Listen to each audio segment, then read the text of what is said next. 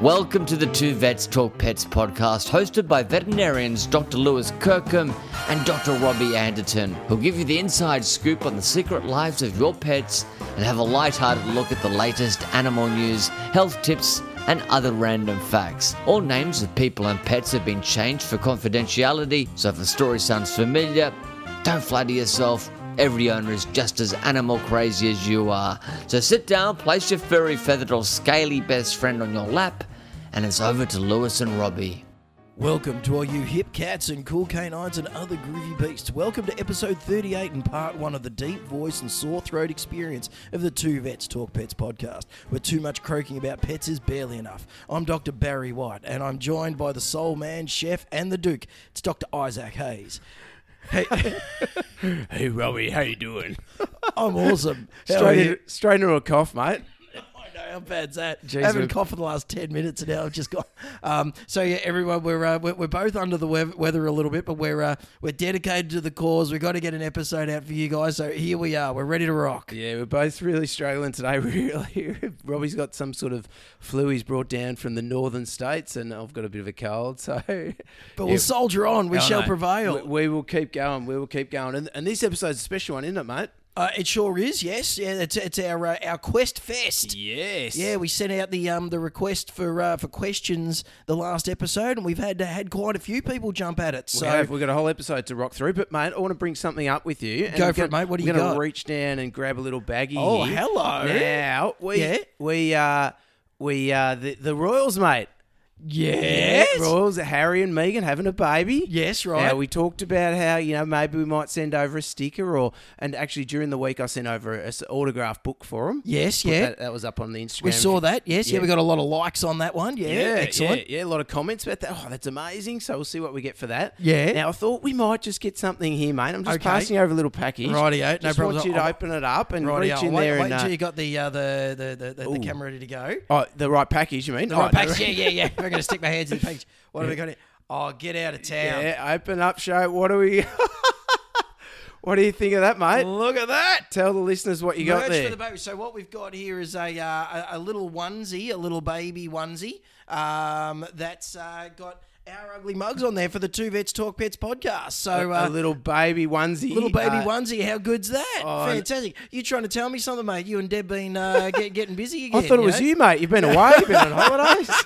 Romance. You had anniversary. Romance is in the air. Wow, look at that! Yeah, fantastic. So a little size, I don't know, triple zero one wonder suit for, for the bub. well, there you go. But, uh, yeah, we'll, we'll send that off. What do you reckon? and send see- that off as well. Why not? So, You yeah. know? we'll say to them, look, if you want to post a photo of the, the new baby wearing it, we'll send you a sticker as well. that's right. Absolutely. Yeah. Just just hashtag us in there. That'd yeah, be great. Yeah, that's right. You know, we're, we're all about sending out stickers. There we, are- go. More we- merch. Yeah. Nice. So Yeah. there we go, mate. Fantastic. Good stuff. So we'll put a photo on the socials of that. I think just uh, Absolutely, show yeah. everyone what- and I what he- reckon that's that's probably just about the right size. It would probably fit like a like a Dachshund or something like that into it. So if you want to, uh, you know, if you're keen to get a, uh, you know, you dre- dress your dog up in it, That's an idea, mate. that'd that'd work all right. You know, because it's got the little tuck around thing, you could just sort of pull that down like the old, um, you know, undies that uh, that the people wore in the in the Wild West when you had to go to the toilet and you know had, had to clear clear out the gusset. You didn't have to want to take off your onesie. You just Yeah. sort of un- unhook it or you so, just so you could snap it up for the walk to the park and then unsnap it when you get to the park. That's for- right. for them, Yeah. so Once they a can- dog starts sniffing, just undo those little press studs, yeah, and it's bang, great. everything just drops out. You reckon? Yeah, Absolutely. Perfect, yeah. mate. Oh, Easy peasy. Great idea. Well, hit us up, you know, and it, we'll send you one, and, and also if you send us a photo, we'll send you a sticker. There you go. So anyhow, we've got we've got a lot of Daxon listeners. So you know, noodles the Dacky and all your little uh, you know long long backed short legged mates. You know, let it let us know if anybody else wants to get a, a two vets talk pets onesie, Onesie. for your dog. you know, let's let let's get it happening. You know, This What- is what- great, what- what- mate. We're going to be inundated. I can see that. Oh, and we'll, we'll, we'll, we'll sell 100 units of it by the end of the week. It'll be great. Yeah. Alrighty. Now, big shout out to our sponsors, uh, Zilkeen, um, the uh, mild anxiety lowering medication for, for dogs and cats. Uh, did you, speaking of Zilkeen, did you notice the uh, increase in about uh, 150 uh, listeners for last week's uh, episode? From as I was, uh, you know, as the kids made me want to uh, replay their, their bits on there about, uh, yeah, at least 149 times. so Well, it has spiked, mate. So yeah, must have. there you go. That must have been us. Yeah, yeah. well, I just thought it was a great episode. it was an wasn't a bad episode either, but you know, I think the uh, the, the the kids wanting to uh, b- uh, uh, bask in their own podcasting glory. Yeah, you know, I, I thought Yeah. they might have been scared off hearing their own voice, but obviously they loved it. no, no, they, they like listening to their own voice better than what I like listening to my voice. was So, just gonna yes, there say, you go. Apple doesn't fall far, mate. and we've also got some new sponsors. Well, we've got Prime 100 Dog Foods. Um, Oh, they're back. Back on board. Back, yep. So fantastic. thank you very much, Prime 100. Welcome So back, Prime One Hundred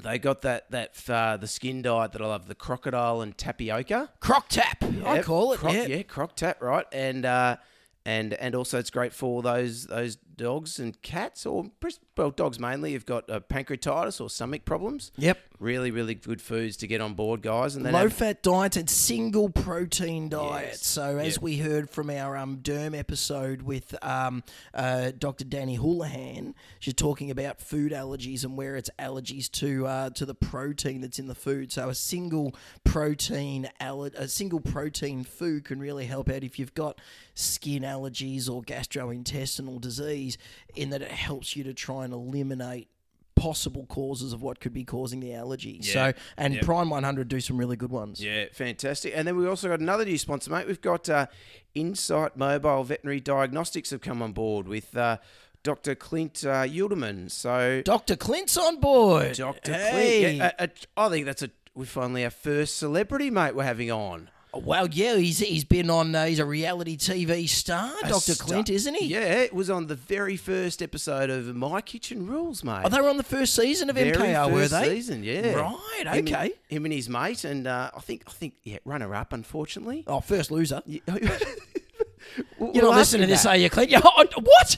Will we ask him that? First loser or runner up? Oh, Crocky, we do. We, oh, I, I- I wish I had a, yeah, waited until after we interview him before coming up with that one. Uh, anyway, Clint, you, you you sometimes tell us you listen to this in the car. I hope you haven't driven off the road, man. Yeah. Now he's, we are actually getting him on an interview in a couple of weeks. I think uh, coming up just before Christmas, we're going to interview him. So listeners, if you've got any, uh, Clint, I suppose give a bit of background. He's a medical specialist. Yep, Um, internal he- medicine specialist. Exactly, and he says he's got a mobile specialist service around Melbourne, uh, Mornington, um, and the Bellarine Peninsulas. Um, and he basically comes into our cl- your clinic where your Yep. your dog goes, your GP clinic, and he does some specialist services. So he'll do some endoscopy, he'll do some ultrasound of the chest or the heart, or and and also help with some workup of the cases if it's a really really sort of difficult case. So we have got him coming on.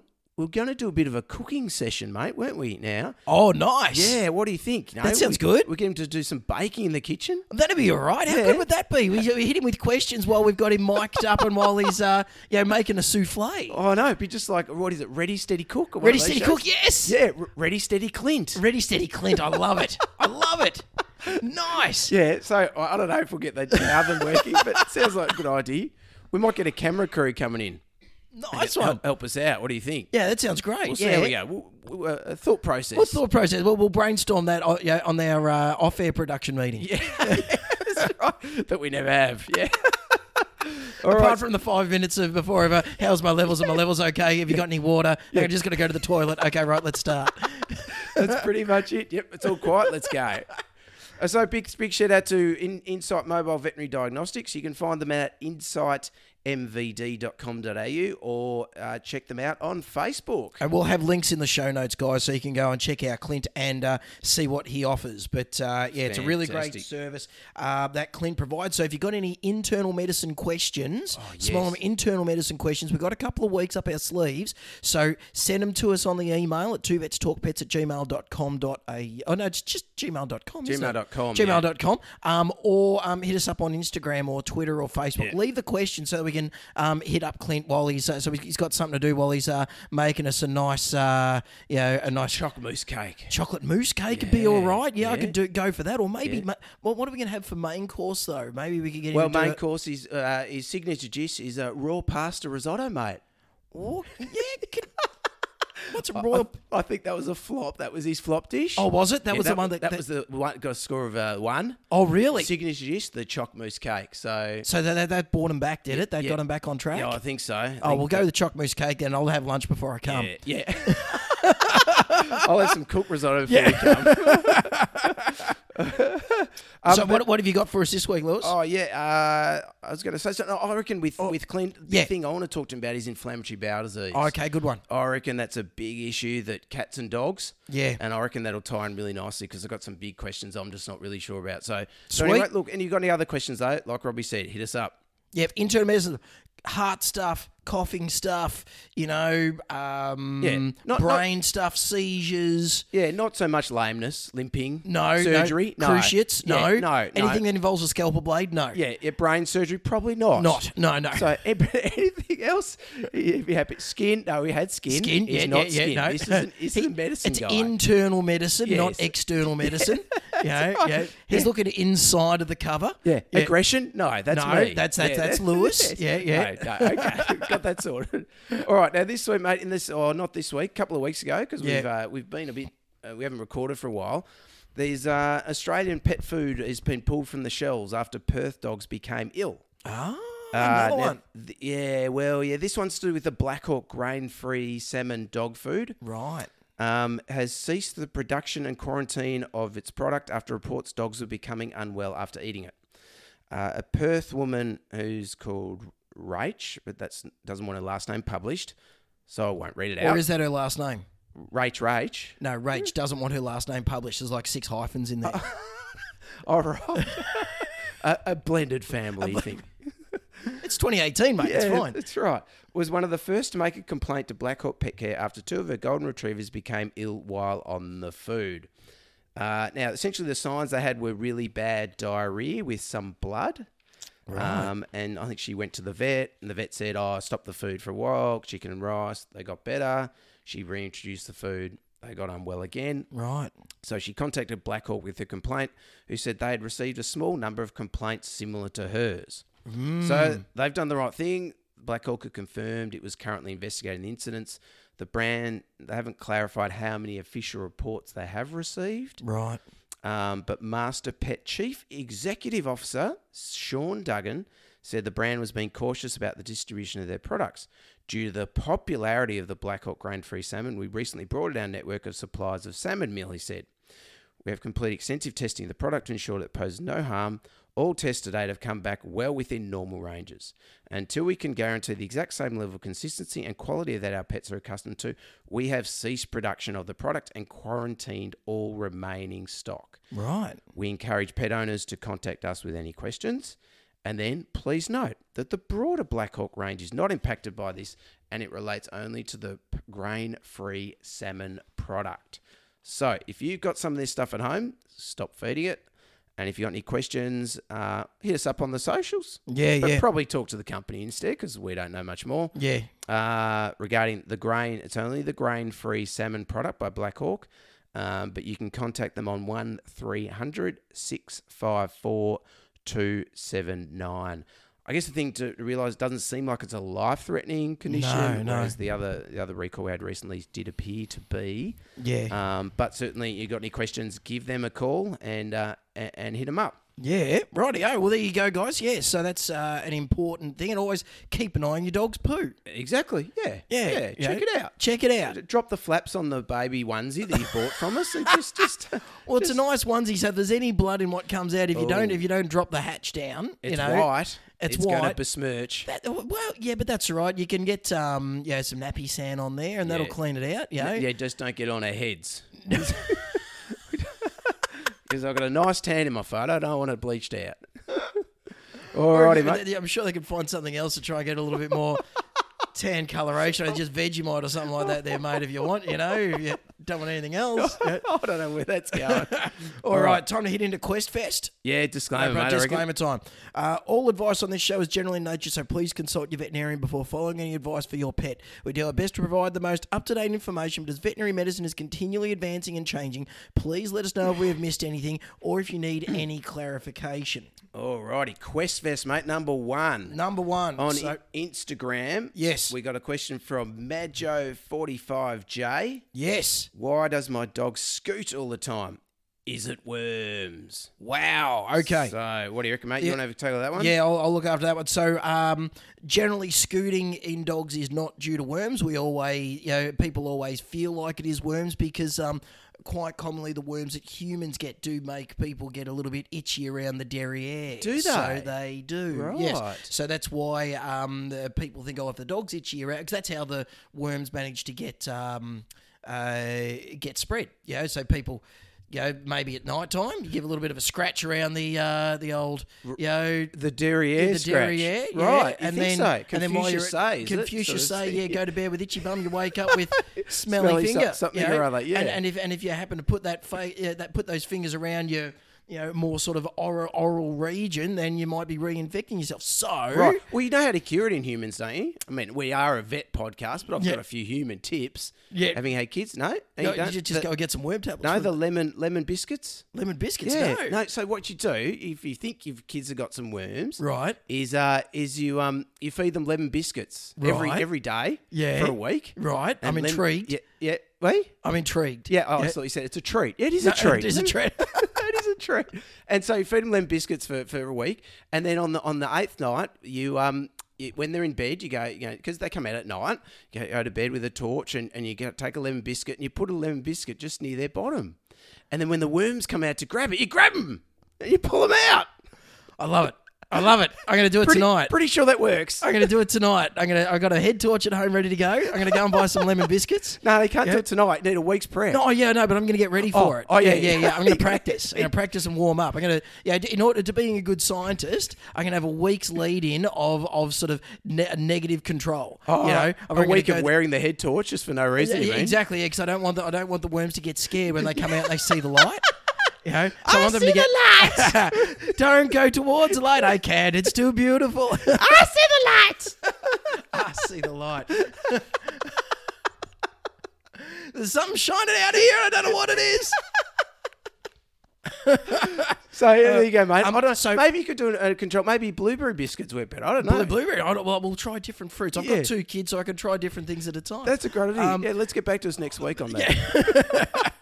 Um, so, uh, so generally, it's anal glands that are that are going to cause Yep. dogs to be um, scooting their bums on the ground. We've spoken about anal glands before. So they're the two little glands that sit on either side of the anus that can become uh, uh, blocked or impacted, or they can become infected. Both of which will cause irritation to cause the dogs to scoot their bum on the ground. Um, the other thing that can cause perineal irritation around there is um, is allergies. So it's quite a common spot where dogs will sometimes get uh, uh, irritation. So if they're scooting their bum along the ground and you're squeezing their anal glands out and there's nothing there, Yep. then most likely you're probably dealing with an allergy. So you know there's times there where um, you know people will um, you know go whole hog on trying to solve problems with the anal glands. It's not actually the anal glands. It's actually an uh, an allergy. You treat the allergy and then it settles it down. Yeah, but, so but also you mentioned the worming. I think there is one worm that causes itch. You don't take worm cause a bit of anal pruritus, bit of itching around there. I guess they could. I think it does. So do make sure you're up to date with worms. It doesn't hurt to worm. Not that it's normally worms, Yeah. but I remember telling uh, really uh, an old vet I worked with. I said, "Oh, it's anal glands." He goes, "No, no, it could be worms," and he was right. Tapeworm can make them itch around the bum. Yeah, okay, So right, make yeah. sure you've done a tapeworm as well. But, It's always a good idea to worm your dogs but, anyway. but you're right, mate. Most of the time, yeah, it's, it's those anal glands, isn't it? yeah, yep. A- an- anal glands, allergies, and then then way down on the potential list worms. But always worm your dog every three months. It's as much for your health as what it is for theirs. So yeah, exactly. yeah. And look, if you want to feed them some lemon cookies, let us know. Go for it. Yeah, and a then the week- head torch. Yeah. And poke your head around there and see what's going on. Did you remember? Um, I think there was a horse worm that does the same thing that lays it. That's like Likes sticks- lemon cookies. No, no, sticks it. Yeah, absolutely. Yeah.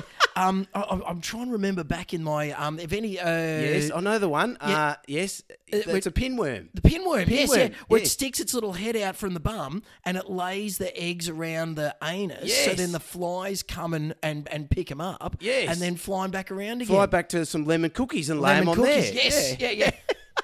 I remember that in. There you go. I remember that in lecture parasitology. Yeah. Oh, for sure. Many years ago, though. Yeah. But anyway, uh, next question. Yep. All Uh, right. So next one uh, is Gemma on the email. My dog won't let me cut her nails. She wriggles and squirms when we try and hold her.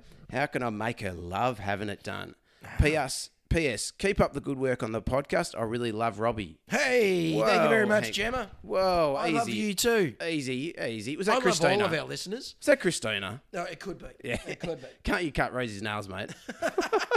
She's a, she's a whippet. We run around on concrete, mate. She's fine. She, she doesn't need her nails trimmed. well, well, you you both vets. Surely you can work it out. Uh, well, that's that's true. That's um, I'll, I'll, I'll take on this one. Yep. Certainly, walking your dog on concrete can, like you mentioned, Yes. can be one great way for just wearing down those nails. Um, but often dogs don't like having their nail trimmed because they've had a bad experience in the past. Yes, right. Previously, they've been held down, wrestled, you know, or you know, trimmed. Maybe got the quick. Yes, which yep. is the area that bleeds. Yeah, had a negative, painful experience Yeah, had associated a with it. bad experience with it, and um, and next to that, quick in the. Uh, in the in the footy is actually the little nerve too. So Mm. also if you s- you squeeze the, the nail with some clippers that are perhaps aren't very sharp, Mm. that can cause a bit of pain as well. So really, uh, Gemma, was it first thing you need to be doing is just starting taking it back really slowly. Get out the clippers, put them on the ground, feed your dog lots of tasty food rewards, and and and that you might do that for a week. Yeah. You just bring out the clippers. The dog might be, whoa, what's going on, mum? I don't like Yeah. this idea. And all that happens is food happens. It's a spoonful of peanut butter. It's a you know some some cheese or something like that.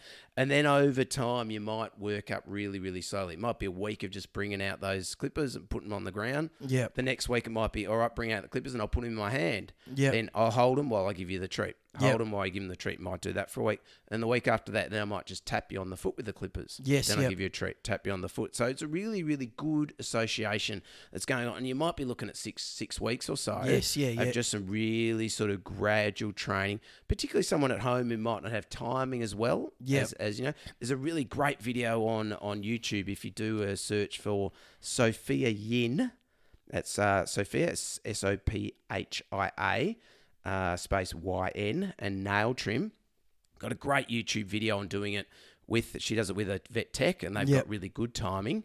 Um, and, and that can give you an idea of, of sort of how to do it. And she manages to do it with this dog that's quite aggressive quite quickly. Yeah, right, okay. Um, so so check that out. But you, you know another way is you can get a piece of wood with some sandpaper on it, and teach the dog to dig and scratch at the piece of wood. you know, right, a- okay. As well. Like an emery board. Exactly. Yeah, yeah. exactly. Yep. And and also look, there's a there's a really good Facebook page called Nail Maintenance for Dogs. Right. So check it out. It's uh, next to the Manny Petty website, I think. Yeah, excellent. Yeah, yeah, that's that's the one that I'm usually at. Yeah, So yeah. I did notice you beautifully buffed nails today, mate. Thank you very much, man. I've Yeah. been working, uh, w- w- you know, and- and you can smell the acetone on them too. It's fantastic.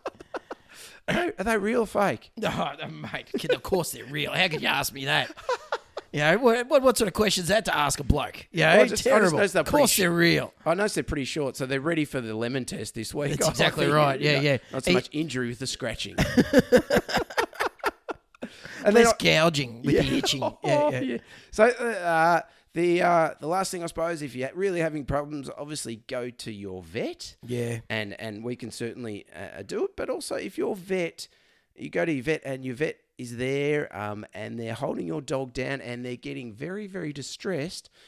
Don't let them do that. Say, Yeah. look, hang on a sec. Is there another way? Yep. Is there some medication? Can we give it a sedative? Because if your dog gets really stressed at the vet doing it, Mm. then they come back in six weeks' time to do it again. They'll be even more stressed and they might Absolutely. you know, become aggressive or it might be Yeah. even worse. So you're better off just uh, sedating them early Yeah. um, rather than, than wrestling them and having three people hold them down just to trim their nails. that's one of the things that we've um, done at our clinic is saying you know, if, if we're at the point where it's it's taking that much in order to try and clip a dog's nails, we need to do something better, you know. And unfortunately, the, the hard thing is, is sometimes the owners don't like hearing that. They don't like hearing, oh, what do you mean I need to you know treat my dog? I just want my dog's nails trimmed. Yeah. Can't you do it? Uh, Well, the yeah, other vet can do it. yeah, it's absolutely. We can do it. We can. We you know, we can pin it down. We can trim its nails. We can get it to the point where anytime you go near its nails, it's going to start getting aggressive. Yes. Every time we go near its nails, it's going to get aggressive, which then means that every time we try and look in its ears,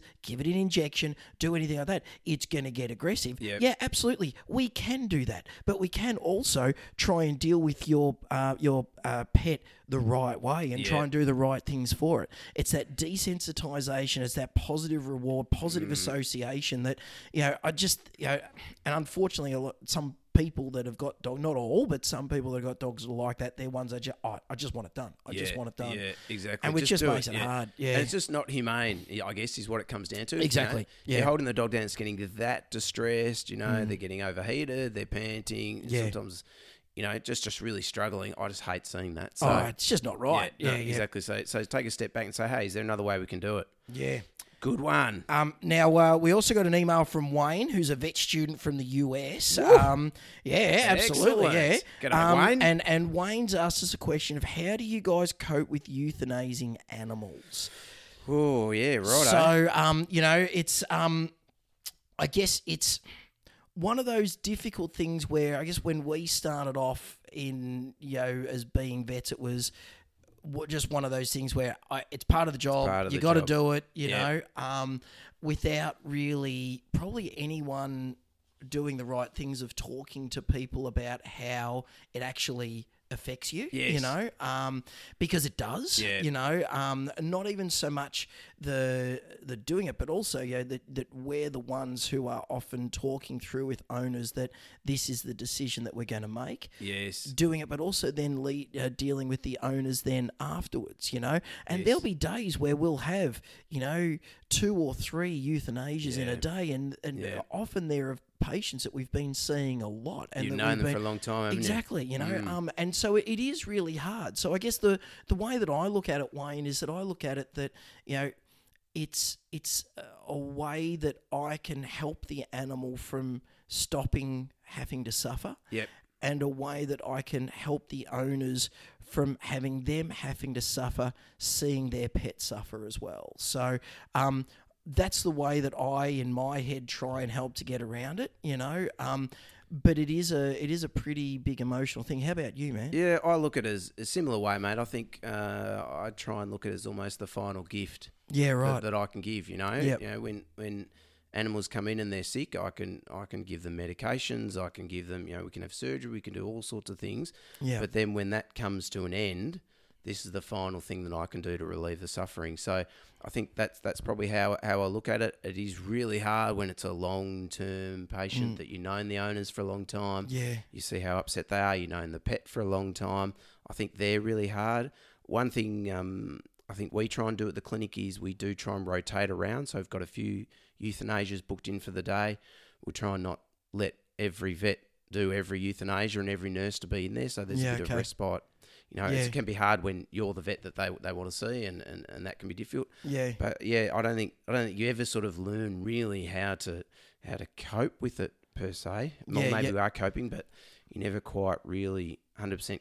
You know, uh, something that doesn't not affect you. I guess is what yeah. I'm saying. A- And it's it's it's it's so- not part of the job that you enjoy doing. Yeah, and I- and often well, like I always get people go, "Oh, I don't know how you can put animals to sleep." I go, "Well, yeah, you know, it's not it's not easy, but we're doing it for the right reasons, you know, and at the right time of their life, Yeah. and and we're we're trying to do it."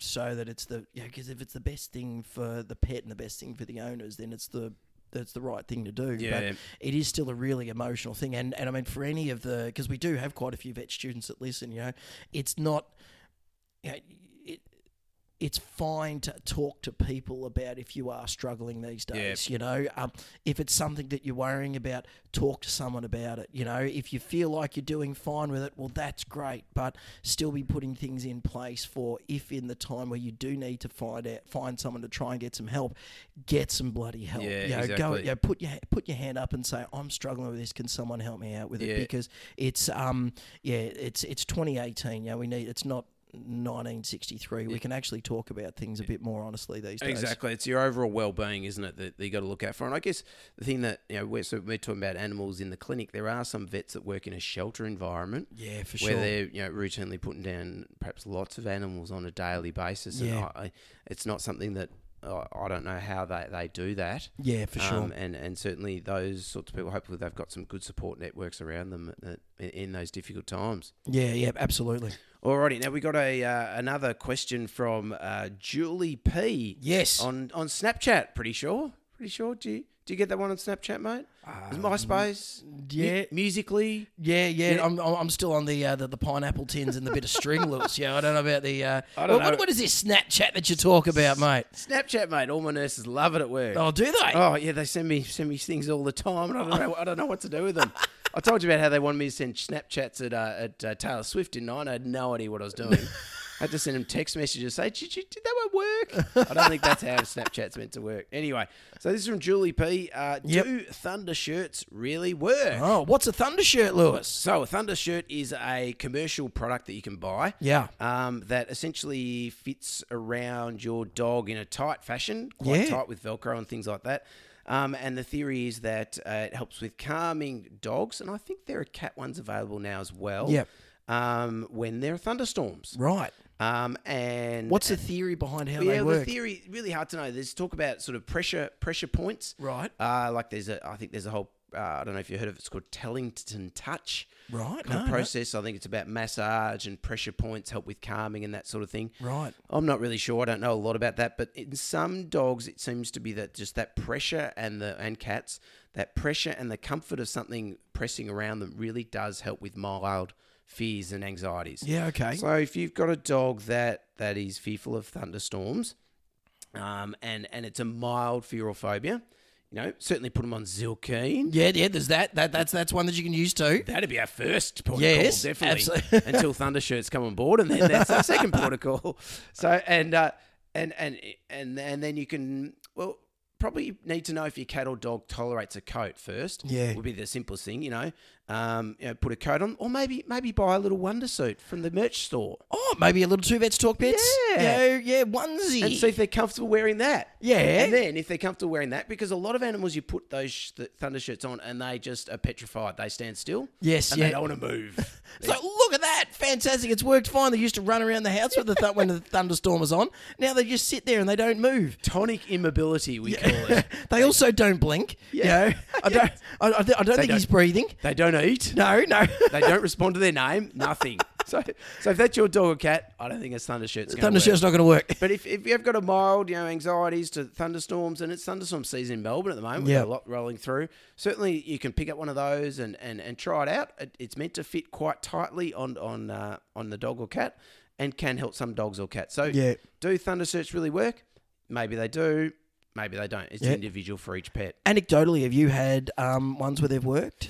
Uh, I, it's not probably my first line of treatment, Yeah. only because the people or the pets that I see that have got thunderstorm phobias are generally fairly moderate to severe. Yeah, right. And they want something that's definitely going to work. Yeah, for And, sure. y- You know, obviously, there's uh, we talk about behaviour modification things we can do to make them you know, desensitised to storms, Yeah, um, and perhaps calmer. But often owners, it's the storm was last night, yeah. and I want something because there's a storm tomorrow night. So Yeah, gotcha. You know, so Yeah. often looking for something a little bit more.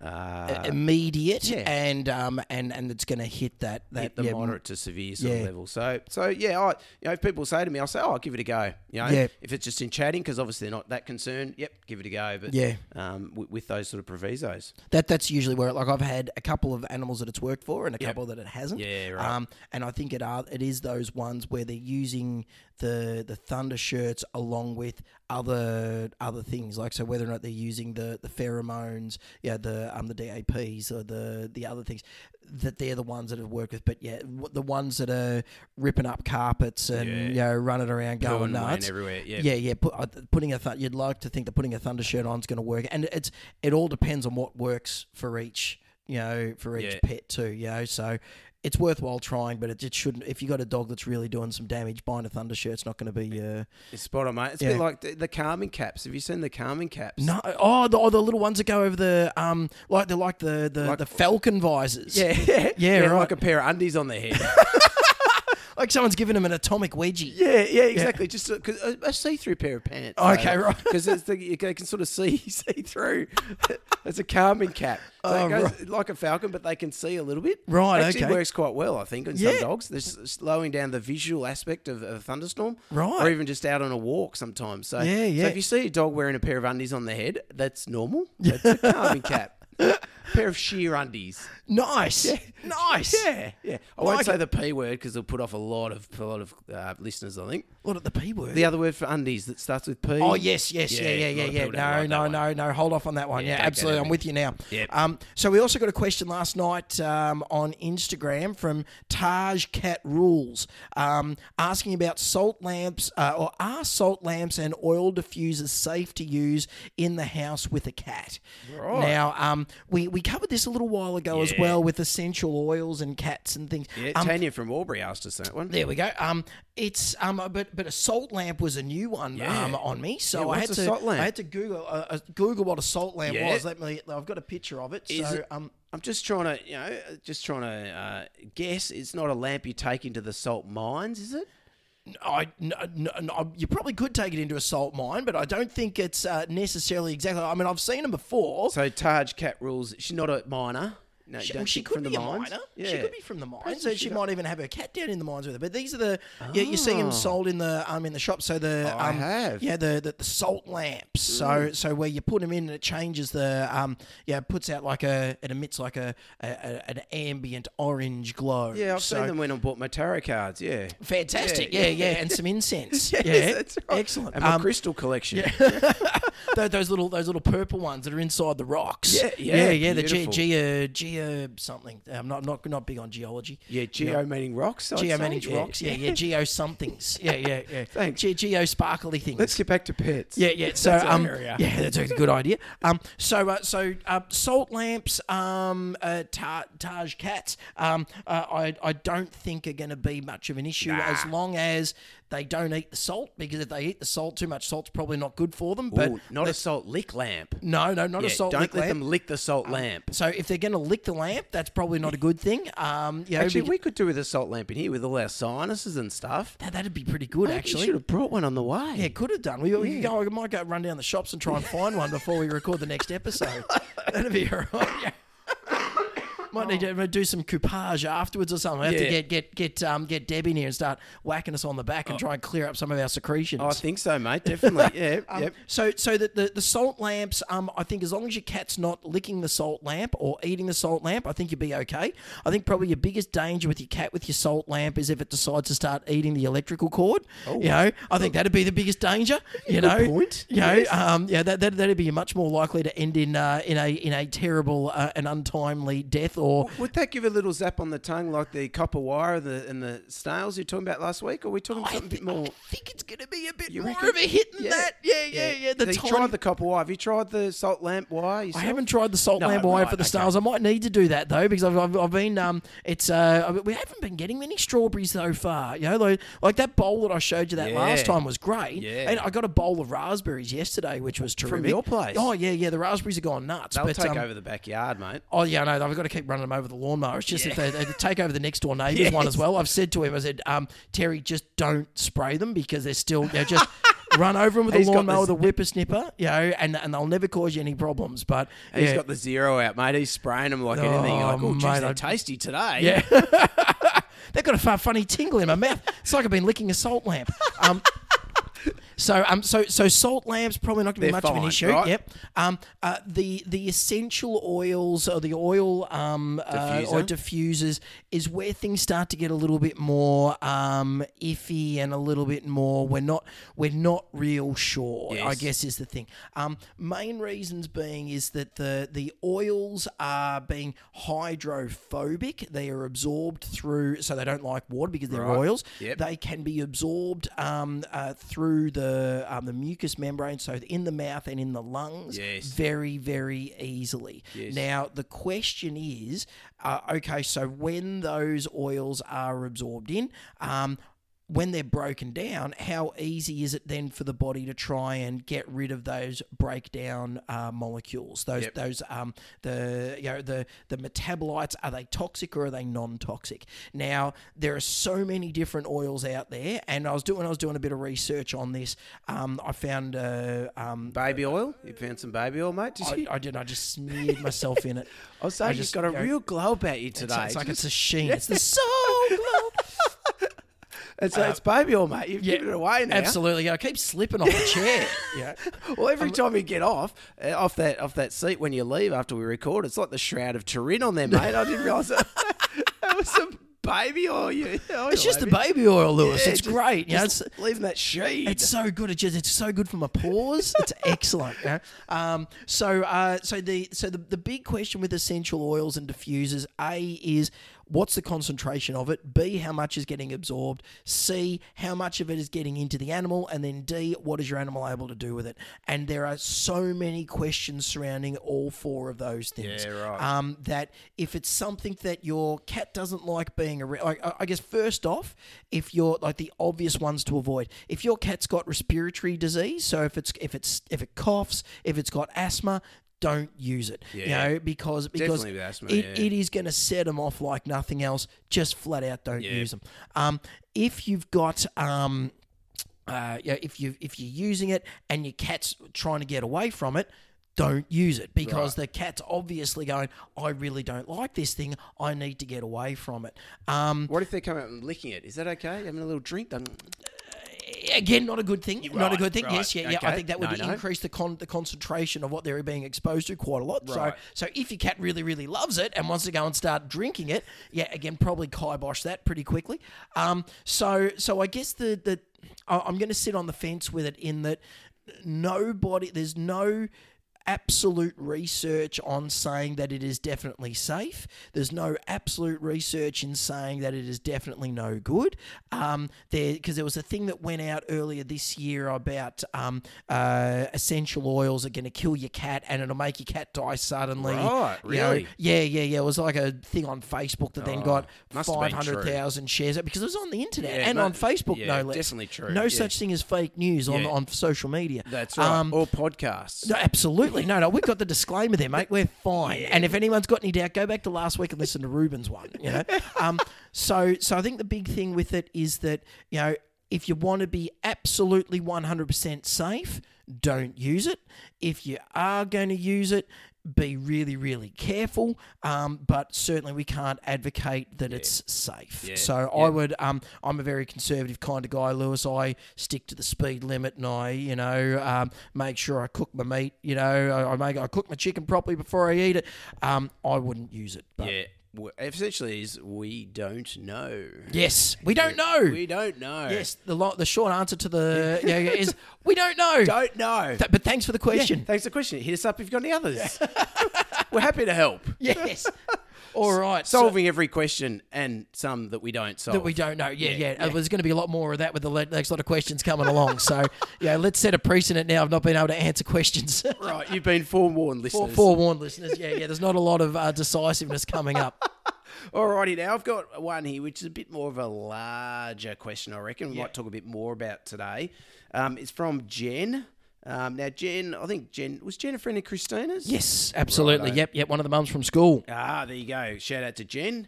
Um, my cat is scratching my furniture. Please help. Yes, Um, now, Lana and Archer, Lana and Archer. So two cats. two cats. Right. Yeah. Oh, that's just changed everything. Scrap scrap that. We'll do that next week. I thought it was one cat.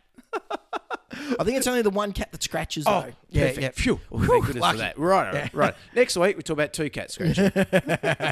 so this is, uh, you know, I guess the first thing you realise is it's normal behaviour for a cat to scratch areas in the around the ha- well, you know, scratch things. So you know, normally they want to scratch trees or you Yeah. know or things outside. Um, but obviously if it's inside, it can be cons- uh, destructive, con- seen as uh, constructive, uh, a destructive. Destructive. Thank you. Yes, Sort of behaviour. So- destructing a construct. Right, thank you. Yeah. Yes, not confused at all. and like the side of the couch, it might be, or maybe it's some carpet that they're scratching at. Curtains they like to scratch at. Right, Yeah. curtains. Yeah, climb the curtains. Yes, yeah. Yeah, yep, yeah, definitely. Or chew on the curtains. Yeah, Oh, no, I- I- yeah. I- yeah, my, my cat's have had a crack at the curtains once. Right. Yeah, they like eating the curtains. Yeah. yeah. Right. Fair enough. And uh, There's no better innuendo than innuendo. what are you talking about? Just clarifying a few things about. your house, mate. Oh, enough. Just for the listeners, sort of out. so, look, why do they do it? Uh, they'll do it because they want to keep their claws in good shape. Yep. Uh, some cats like to mark their territory. Yep. So if they're outside, they might choose a special tree that's really prominent. If they're inside, it might be a prominent sp- a spot. Maybe Yep. it's a doorway, door frame, or it might be the couch that sits in the middle of the room. Right, Quite yep. sort of prominent sort of thing. Um, some cat just it just feels good. Yeah, Just- I right. just like it. Do it because they can. Yeah, exactly. Yeah. Uh, and uh, other cats will do it if they're perhaps a little bit excited or frustrated. Right. Um, and certainly I know with Olive, if she's been inside sort of during the day and we, we let her out, Um, she often run out to the front tree and really climb up the front tree and scratch and get into it. Yeah, okay. A real release of um of, of her frustrations, I think. Pa- it's interesting you say that Parker does the same thing when I let him Right. out from um, the laundry uh, in the mornings. Yep. He comes out, the first thing he does, he goes to the, the doormat at the back door and Yep. scratches the doormat. Yeah, Which is right. a really, I was like, mate, of all the things you could scratch, good on you for doing it there. Yeah, thanks a what lot. A, what a good cat. Yeah, yeah. We can talk about fixing that though, mate. I- I'm happy for him to Listen do it up. there. I am going to do it there. Well, it's interesting because you mentioned that is a lot of cats like to do it when they first wake up. Yeah, rightio. So that might be related to that. So we'll talk about that in a minute. Um, and then some cats actually do it when they're anxious a bit. We think, Okay. you know, and that's often if it's more widespread. You know, like there's, it's not just one specific area that's scratching, like the corner of the couch, or- Right, okay. or the the doormat. You know, Yep. th- th- that we're scratching. if it's happening in a lot of other places around. Yeah. Exactly, and and and that can be a lot of different. There can be conflict between two cats in the house, maybe, Yep. or an outside cat, you know, or something that's really stressing the cat. And that if that's sort of happening, it was probably best to talk to your vet, you know, Yep. who's, who's perhaps got an interest in behaviour, um, and, and just get their sort of you know a bit more of a feel of mm, perhaps it's an anxiety. Sort of, sort of stuff about. So I won't go into that too much today, but we'll talk about the cats that are perhaps scratching, you know, the doormat or you know, Yeah. certain areas of the house Scratching one place, an area where you don't want to yeah, do a it. couple yeah. a couple of areas. So it's it's the first thing to realize it's not to spite you. yeah, yeah. They don't not- hate you. Yeah, no, uh, y- your cat doesn't hate you because you locked them in the laundry overnight. So I'm gonna get you. Parker's a tabby cat. He hates everything anyway. He's going, oh, this this doormat's gonna cop it now because you locked me in the laundry. He's got a Exactly. really good tabby cat row. So they're not doing it to spite you or to get back at you. So so uh, just give them a little break, a little break. They're, they're not trying to be nasty. First thing is obviously is providing scratching posts. Yep. areas that you want them and you're allowed to go on. And cats can really have a preference. You know, you can get your horizontal up and down Yep. standard sort of post. You can also get your vertical sort of mat type ones. Yeah, okay, yep. uh, v- uh, yeah, vertical. Um, you mean horizontal that way, vertical Yeah, up and down? sorry. Yeah, yeah, horiz- yeah I've got my got my, my ups and downs all mixed up there. So I was thinking, you know what I mean? Horizontal. That's the Horiz- one like the horizontal flat? horizon. Yes, yeah. Is that like the horizon? Yes. Yeah, horizontal. Yes, yeah. Yeah, good. Vertical, up Yeah. and down ones. And if you've got a vertical one, make- you got me confused now. If you've got a vertical one, make sure it's tall enough Yes. for them to fully stretch out. So it Yep. should be a metre or so high. Right, If you've got okay. a big cat, maybe you've got a lion, Yeah, right. probably needs to be three or four, five metres. Yeah, yeah, yeah. These High, guys, these guys vertical. aren't lions. Yeah, vertically up. Or yes. horizontal, which is Yeah. lying down. Yeah, but then you got to teach a lion to lie down when they're doing it. Yeah. Well, it's what they prefer. if they prefer that, they're given that lying down one. What's that? The vert- no, horizontal. Uh, horizontal. Horizontal one. Yeah, I'm so good at this.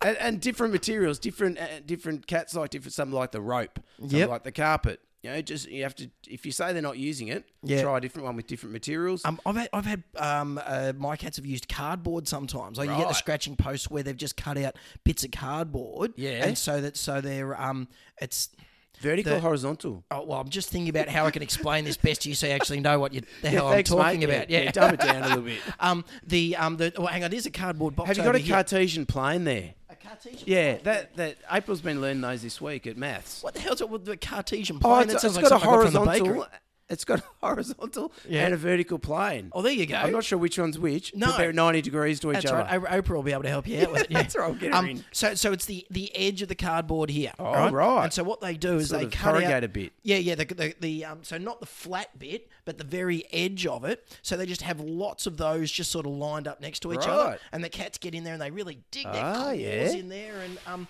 yeah. So. Uh, yeah, both cats got stuck into that. We had one of those for a while, so I Right. got I got it from someone from work because their cat wasn't using it. Right, and I put wouldn't I last just long, laid it there. Um, it actually lasted for a while. Yeah. Yeah, yeah, yeah. Does it work well in the rain. Uh, well, no, we have it inside. yeah, right. yeah, yeah, It gets a little soggy like wheat bix, you know, after a while. So, Ugh. um, and that's right. Melvin was eating it. Melvin would chew on the edges of the cardboard when he was younger. He said, "Go hunk, hunk." You know. Ah. Oh. Cats and cardboard. yeah, yeah. Put a box in the house. Oh, they're they straight just into love it, aren't it. they? Yeah, like catnip. Yeah, Yeah. yeah, exactly. So, um, you know, if there's an area that they're going to the corner of the couch, place the scratching post in front of that area. Yep. Classic. No, they, then they can, you know, you encourage them to go onto there. If you've got more than one cat, which it sounds like Jen does, you'd probably need two of them. Yep. Because often cats will own one. That's Right. mine. Rightio. Don't come near my vertical slash horizontal scratching post because I like a horizontal one. Yeah, okay. Slash vertical. Yeah. Maybe on a 45 degree angle. hey, that's an Where does idea. that work on the Cartesian plane? Ooh, yeah, 45 degrees. uh, and uh, place it, like you mentioned, place it near the bedding. Yep. Because a lot of cats like to scratch when they first wake up. Yep.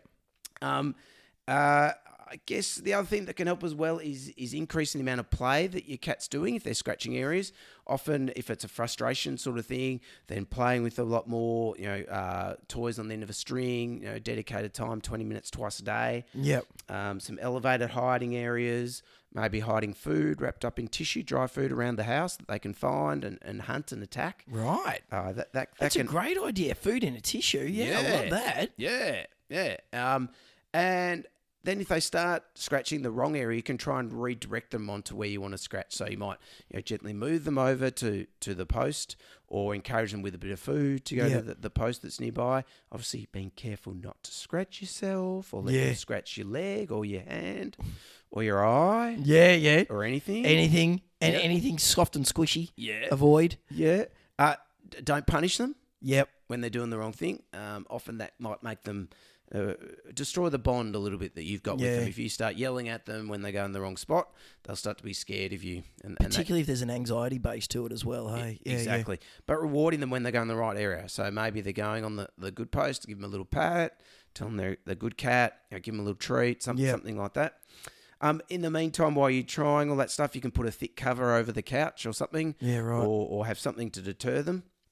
Um, and then as well, we've got a few products that can help. yeah, There's a right. product called Felly Scratch. Now, You Right. tell me you've got this at the clinic, do Yeah, you? yeah, that's the Fellaway uh, little little pipettes. yeah, little Yes. drops. Yeah, Yeah. so little drops that you put um, that you you want to attract that will attract them to scratch in that area. Right. Yep. So you put them on to the actual scratching post, yep. and it's meant to encourage them to go to it and and and scratch because some cats like uh, some cats like to scratch to put pheromones. They've got pheromones in their pads. Oh, okay. Yep. And when they're scratching, they're actually depositing pheromones on their th- those areas. That's the marking, kind of Yeah, component right. of it. So the the, the fairly scratch cuff uh, stuff will attract them.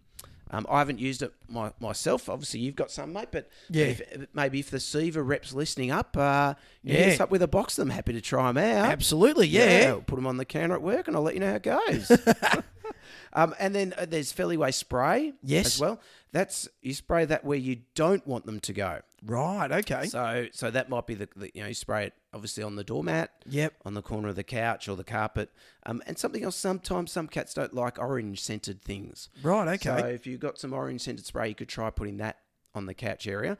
But you obviously need to have an area that you want them to go to. Yes. "Oh, Because otherwise you're just building that frustration and, and their I inability. want to do it, and I usually do it there, but I can't. and Now I'm Exactly. getting more anxious. Exactly.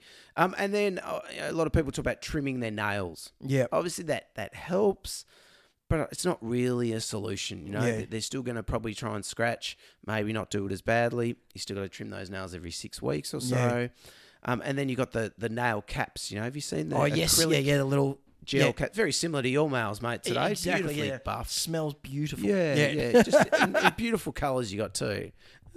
Very flojo, mate. That, oh, absolutely. Yeah, Yeah. yeah, yeah. I got, I got the ruby red and a little black one there. I got one Yeah. that she's done like a watermelon. It's fantastic. Yeah, yeah, watermelon pink, lovely. Yeah. lovely, lovely. And uh, so the nail caps are uh, they're acrylic sort of nail caps, soft things that you can glue onto the end of the claws. Yep. Um, and uh, some cats will let you do it when they're awake.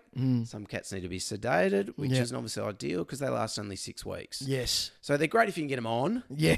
but uh, but not not definitely the uh, the ideal solution. I've seen a few people putting them on. I was like, man, you got you got you know some good uh, patience to be trying to get those on your cat. you Yeah, know? and they only move once, and then you're like, oh, I ruined them. Yeah. I don't think they're overly cheap either. So, Yeah. so there you go, Jen. Hopefully that that gives you some ideas for your two cats. yeah, And, good uh, stuff. Let us know how you go. Absolutely, yeah. Um, Alrighty, how you go, mate? So now, um, yeah, now, uh, yeah, it is some uh, good one, good ones here. A question from uh, our good friend Claudia. Um, she says she's still loving the podcast. Oh, too, that's Lewis, good. Which is great. Thank you very much, Cla- Thanks, Cloudy. Claudia. Um, uh, Uh, one of our biggest Patreons. Yes, yeah, yeah. One of our Thank you for your patrons. Thank you support. very much, Claudia. Yes. We love it. Um, I was talking to someone the other day about hip and elbow scoring x rays. Do you think it's something that every dog would benefit from, even if there is no prospect of them being used in breeding? And which system do you think is better, pen hip or AVA? What a question, mate. Yeah, all right. So there's um, uh, some uh, some background information that we need, and then some hot button topics that we need to touch on, and then some nice fence sitting that we can finish it all We're off good with. with the fence. No, the fence sitting. I got so like like a p- good pathologist. I got a re- you know I'm going to have some really good uh, paling indentations on my bum because I will not get uh, get off the fence. Right. Yeah, but- yeah. Or, or like a good podcaster talking about all burners. All burners. Oil. Oh, oil burners, yeah, absolutely, Oil yeah, yeah. diffusers. What were they? Just uh, just don't use them. D- Don't use. Not them. sure. Mm. We're not Dunno. sure. We're not Yeah. sure. We don't know. Yeah, dunno. Um. So uh, so what are hip and elbow scoring? So um, probably, I reckon it the the. El, or the hip scoring initially that was um, uh, that they bought in was probably around the time just before we started graduating. I Yeah, I reckon. thi- I reckon. Um, so so they've been going on for about sort of 20 or so years and it was brought in as a way to try and stop in large breed dogs the the pandemic of bad hips in the like of hip dysplasia and elbow dysplasia in breeds like labradors golden retrievers uh, rottweilers german shepherds you know, your, your, big, large breeds, yeah. large breed fast growing dogs that would end up with quite bad um, laxity in the hip um, and laxity or, or um, damage in the elbows, which would then lead to very early and debilitating osteoarthritis Yes. in the hip joints and the elbow joints. Um, and so, what um, they uh, the powers that be tried to do is they tried to find okay, well, wh- how can we try and breed this out? You know, because I guess for the previous.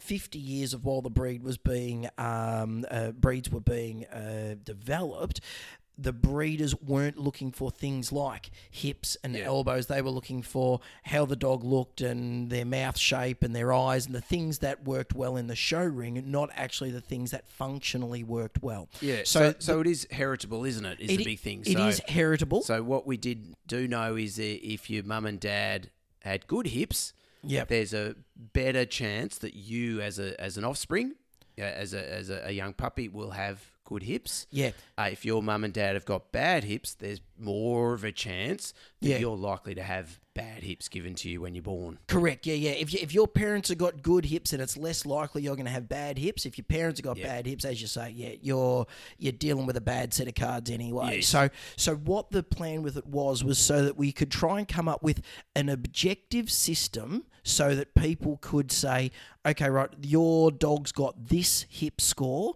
and so therefore your dog's got no hip problems, low grade hip problems, or high grade hip problems. Because even though it's a genetic, i- inheritable condition, it's not something that's a one gene problem. It's not like we can do a genetic test and say, you've got the bad hip gene, and so therefore we shouldn't breed with you. It's multi genes, and there's a lot of different factors that are involved. And there's controversy even still today how things like desexing and feeding and what they're fed and all that sort of stuff. That's some real hot button topics that you can really get some people, you know, fired up over. So raw meaty bones, mate. You're going to talk that today, No, we're going to leave that that hot topic, hot button topic for may- maybe the next Quest Fest. You know, and then we'll talk about dominance, eh? oh, why not? Yeah, Yeah, yeah, absolutely. Yeah, right. you've still been promising me a dominance episode. You know, Promises. you also promised you weren't going to sing anymore. You know. I know what your promises are like, like, mate. They're as strong as the tissue paper you're hiding the cat food in. I need to do a pinky promise with you, mate. Spitball promise. Oh, yeah, no, not not with the, not with the, so so the way you're bringing things up at the moment. I've yeah. got quite a lurky Yeah, promise. no, for no, you, we'll mate. leave that. You can keep telling me lies, mate. Tell me lies. Tell me your sweet little lies. That's fine. Sing it. Go on, Robbie. Sing it.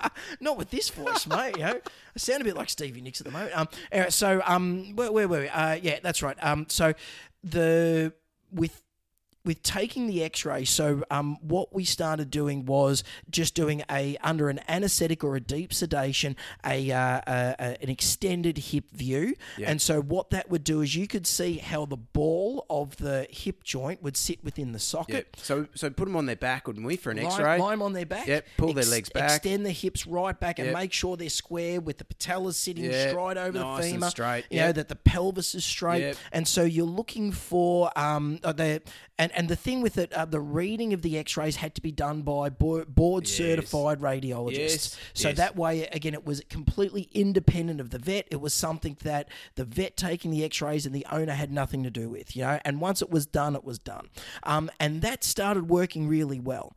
But then um, the University of um, Pennsylvania came up with their Pen Hip program, which used a slightly different um, uh, uh, process that rather than using the hips uh, being extended, what it was, it was more of a distraction view. So they used a, um, a thing where, the, again, the dogs are on their back, um, the, the, the back legs are held up at a 90 degree angle for the table, and there was a specific little instrument that you had to use, and you had to try and sort of push the legs in, and that would see how that um, the hip would come out. And so that was testing, I guess, more laxity uh, within the within the joint. Um, but because it was through the University of Pennsylvania, it was a um, It was a rort. it- well- Great rort. No, that's not the right word. to they use. they they had the um the, the they had to Monopoly. license out the Yes. people. You had to be trained in That's doing right. pen hip. That the X-rays had to be read by the um by the the radiologist of- associated with the the pen hip Yes. program. Um, so and you could only do pen hip if you went over there, I think, and trained initially. It might be different now, but you know, you had to do special training. you had to do the special. special training things and you had to buy their special equipment and That's all that right. sort of stuff. Yeah. So um so I think the um I think there is no doubt that things are a lot better now than what they were 20 years ago um, with the hip scores and elbow scores. Um, so, and, and not all of those animals have been done um, using pen hip. A lot of them have been done using the AVA system as well. So, the AVA system is. uh, that, sending- that's just the sta- yeah, the, the- Standard one, The standard- standard pull the um the, the extended hip view and the, the flexed elbow view sent off to a certified radiologist Yep. in order to get interpreted. yeah, right. So I think there's no doubt that that has helped. Um, I think the pen hip uh, one works as well um, in that they've got a lot of science behind it. I think there was a paper that came out recently, and I'm not exactly across it because it's not exactly in my wheelhouse of. what Yeah, I yeah. like reading about, um, you know, um, about uh, you, uh, about it predicting um, uh, degeneration in joints and stuff. But I'm more than happy for someone to pull me up on it. But um, so the so they've now they've been doing the pen hip for a long time. They're starting to get quite a lot of data behind it. Right. So. Um, I think the issues though with pen hip is the fact that you still have to be certified to be able to use it. You have to use certain equipment, therefore means that it's out of the realms of what a lot of people can Yeah. do. So there's that you know, entry uh, that, that um, there's a gate there, you I know, think so. and, There- and not everybody wants to pay to get through the gate. Yeah, well, there are a few vets around Melbourne that do it, as far as I know. Yes. But but certainly as far as just the AVA method, it's something we can do in the clinic and then send the X-rays off. You know, Absolutely, Whereas yeah. the pen hip one, we have to send the dog to a special place. You know, who do it? Who've, Yeah. who've paid their fees? Who've who've got the equipment? And and but I, you know. I, I don't know if there's been a comparative study done on which one is most predictive of what the puppies are going to be. Uh, th- That'd be a good question, Hmm. actually, you know, and and particularly for now, the fact that the that things have been going on for you know for a good number of years, they they really could have some good, think so. um, you know. Uh, uh, yeah, comparative data of saying okay, so and especially if these dogs that have been used for breeding, um, that have had the pen hip score and the the AVA score done when they were twelve months old before they were bred with, and now those dogs are twelve to fifteen years of age Yep. well, how bad are their hips? You know, how how much of a predictor has it been, and also what have their what has their progeny been like? So, Yeah. um, and I guess that then brings us to the other part of Cloudy's question, as far as you know, do you, is is it something that's worthwhile for every dog to to get done?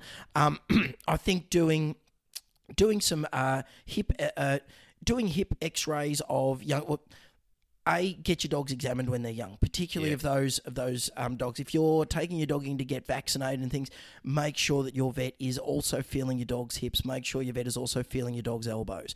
Uh, when they're coming in and getting desexed around the six months of age mark, or if they're coming in for something else, get their hips played with then, get their elbows played with then, because if there is early signs of pain, there are a lot more options for what you can do before the arthritis forms Yep. doing the the hip and elbow scoring on dogs that aren't going to be used for breeding personally i think is a waste of money because the really the reason why you're wanting to do it is you're just doing it because you're trying to say is this going to be a dog that's going to be worthwhile breeding with Right.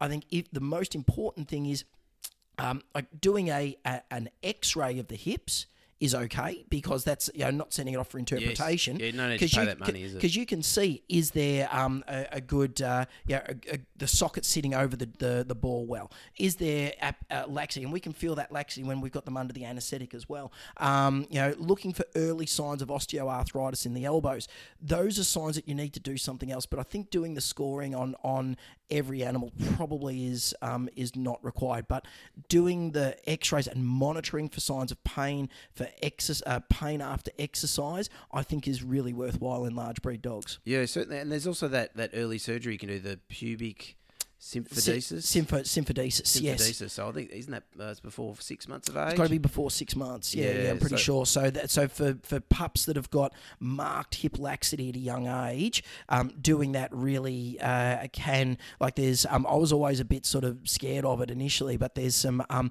there's some yeah, good evidence coming out now that it is um, that it is a worthwhile procedure Yeah. doing in in younger dogs. So it's essentially when often you get it when they're you know, desexing, you do them a little bit younger, Yeah. and you just go in and uh, and um, just uh, the part of the pelvis you sort of fuse it together, don't you? the, the bottom part of the pelvis Yeah. that joins up, yeah, the, the Yeah. pubic symphysis, Yes. which is a it's not a bony junction, it's Yep. it's a it's a fibrous one. Yep. But what they've found is that cauterizing um, a part of it Yep. means that you get a certain amount of scarring, which then stops the um, the rotation uh, inwards of the hip. So therefore, it means that you've got more coverage, and so you Right. get a reduction in the development of osteoarthritis in those hips down the track. But it's a it's a very narrow window. I think maybe Yes. even at the six month mark, it might even be too I late. think So it might be, you, yeah. have got to hit them early, early. Yeah. So that's the that's why the the twelve week old um, vaccination, the sixteen week vaccine vaccination, we've got to be feeling those dogs' hips, and Yeah. you've got to be feeling. Or if the uh, like, if if there's clunking laxity there, and your vet says we really need to X ray these hips. Gee whiz, do it because if you can get this surgery done, if you, if you get it before that window's closed, it really can make a difference for your dog when it gets older. And if you've got a large breed dog, bring it up with your vet at your 12 week, 12 week vaccination. You know, say, you know, the hips, you know, how are the hips, and, and is there the option of doing that, that procedure and, and what's involved? Yeah, yeah. And then your vet can give you more information for your dog. Absolutely, yeah. Um, so so that's um, so that's Fantastic, hip and mate. elbow scores. Now That is um, fantastic. That is really good, mate. terrific, no problems at all. So we'll leave it there, and um, yeah, Yeah, that- we'll. what, uh, what, what a, a what a quest fest, mate. great quest fest! We have nailed them today, I reckon. Absolutely, yep. Yep, So um, uh, if anyone's got any other questions Yeah, or anything don't like send that, them in. That- We're done now. That's it. we've still there's always room in the mailbag for another one for next week, mate. Of course there is. Of course there is. No, do send us some questions. We're on Instagram. We're on Facebook. Uh, we are on Patreon. Yep. If you like what we're doing and, and you want to th- throw us a couple of dollars, that'd be really nice. That'd be great. We'd appreciate it. Appreciate it. Keeps us ticking along. Helps to keep the, win- the the lights on. That's right. Helps to pay for our medication so we can keep doing. That's uh, cold and flu A medication. nice lozenge, Yeah, loss. yeah. a lemon flavored lozenge. lemon flavored biscuit, eh? Alrighty, everyone. I think that's about a wrap. All right, good stuff. Peace out, everybody. Bye. See ya. Thanks for listening to Two Vets Talk Pets with Lewis and Robbie. To chat further about this week's episode or ask the guys any questions, search Two Vets Talk Pets on Facebook, Twitter, and Instagram, or send an email to two vets talk pets at gmail.com. You can find Lewis on Twitter with the handle at vetbehaviorist, and more importantly, as the two pet heroes return to their day job of saving animals' lives, be sure to thank them with a five star review on iTunes. Every time you do, a small, cute animal will receive a cuddle.